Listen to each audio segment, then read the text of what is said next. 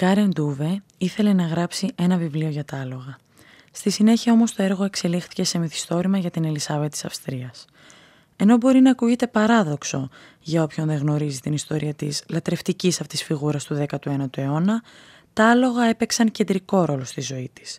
Η συγγραφέας παραδέχεται πως πριν γράψει το βιβλίο της δεν ήξερε πολλά για την πριγκίπισσα Σίση παρά μόνο τις ταινίες της με την Ρόμι Σνάιντερ και της κίνησε το ενδιαφέρον μόνο όταν ξεκίνησε να ασχολείται με την ίδια. Ξεκινάς με επιφυλάξεις να μαθαίνεις για εκείνη και καταλήγεις σε εθισμό εκμυστηρεύεται η ίδια. Μοιράζεται την αγάπη για τα άλογα με την αυτοκράτηρα της Αυστρίας και προτού γράψει το μυθιστόρημά της έπρεπε να διαβάσει την πλούσια σχετική βιβλιογραφία.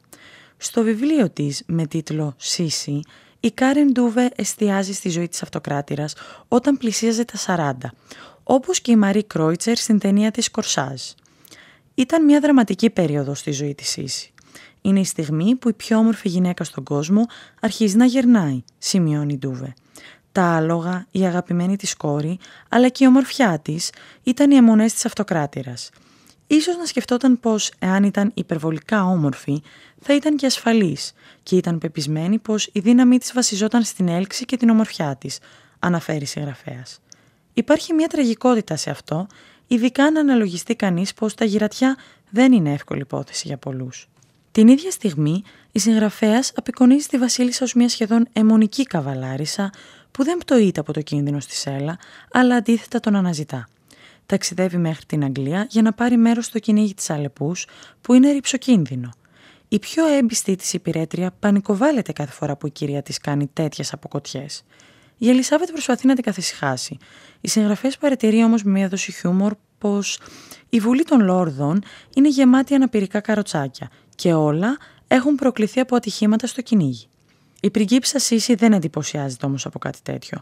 Ο κόσμος της είναι η Πασία και όχι το κυβερνητικό έργο του συζύγου της, του αυτοκράτορα Φραγκίσκου Ιωσήφ του Πρώτου. Δεν την ενδιαφέρει καθόλου αυτό το κομμάτι και γι' αυτό ο διάσημος αναβάτης William George Middleton καταφέρει να έρθει τόσο κοντά της στην Αγγλία. Το μυθιστόρημα της Δούβε είναι πολύ επίπεδο. Η Αυστριακή Αυτοκράτηρα μπορεί να είναι ευαίσθητη, στη συνέχεια σκληρή και κάποιες φορές απλά μοχθηρή, τόσο με το προσωπικό της όσο και με τους συγγενείς της.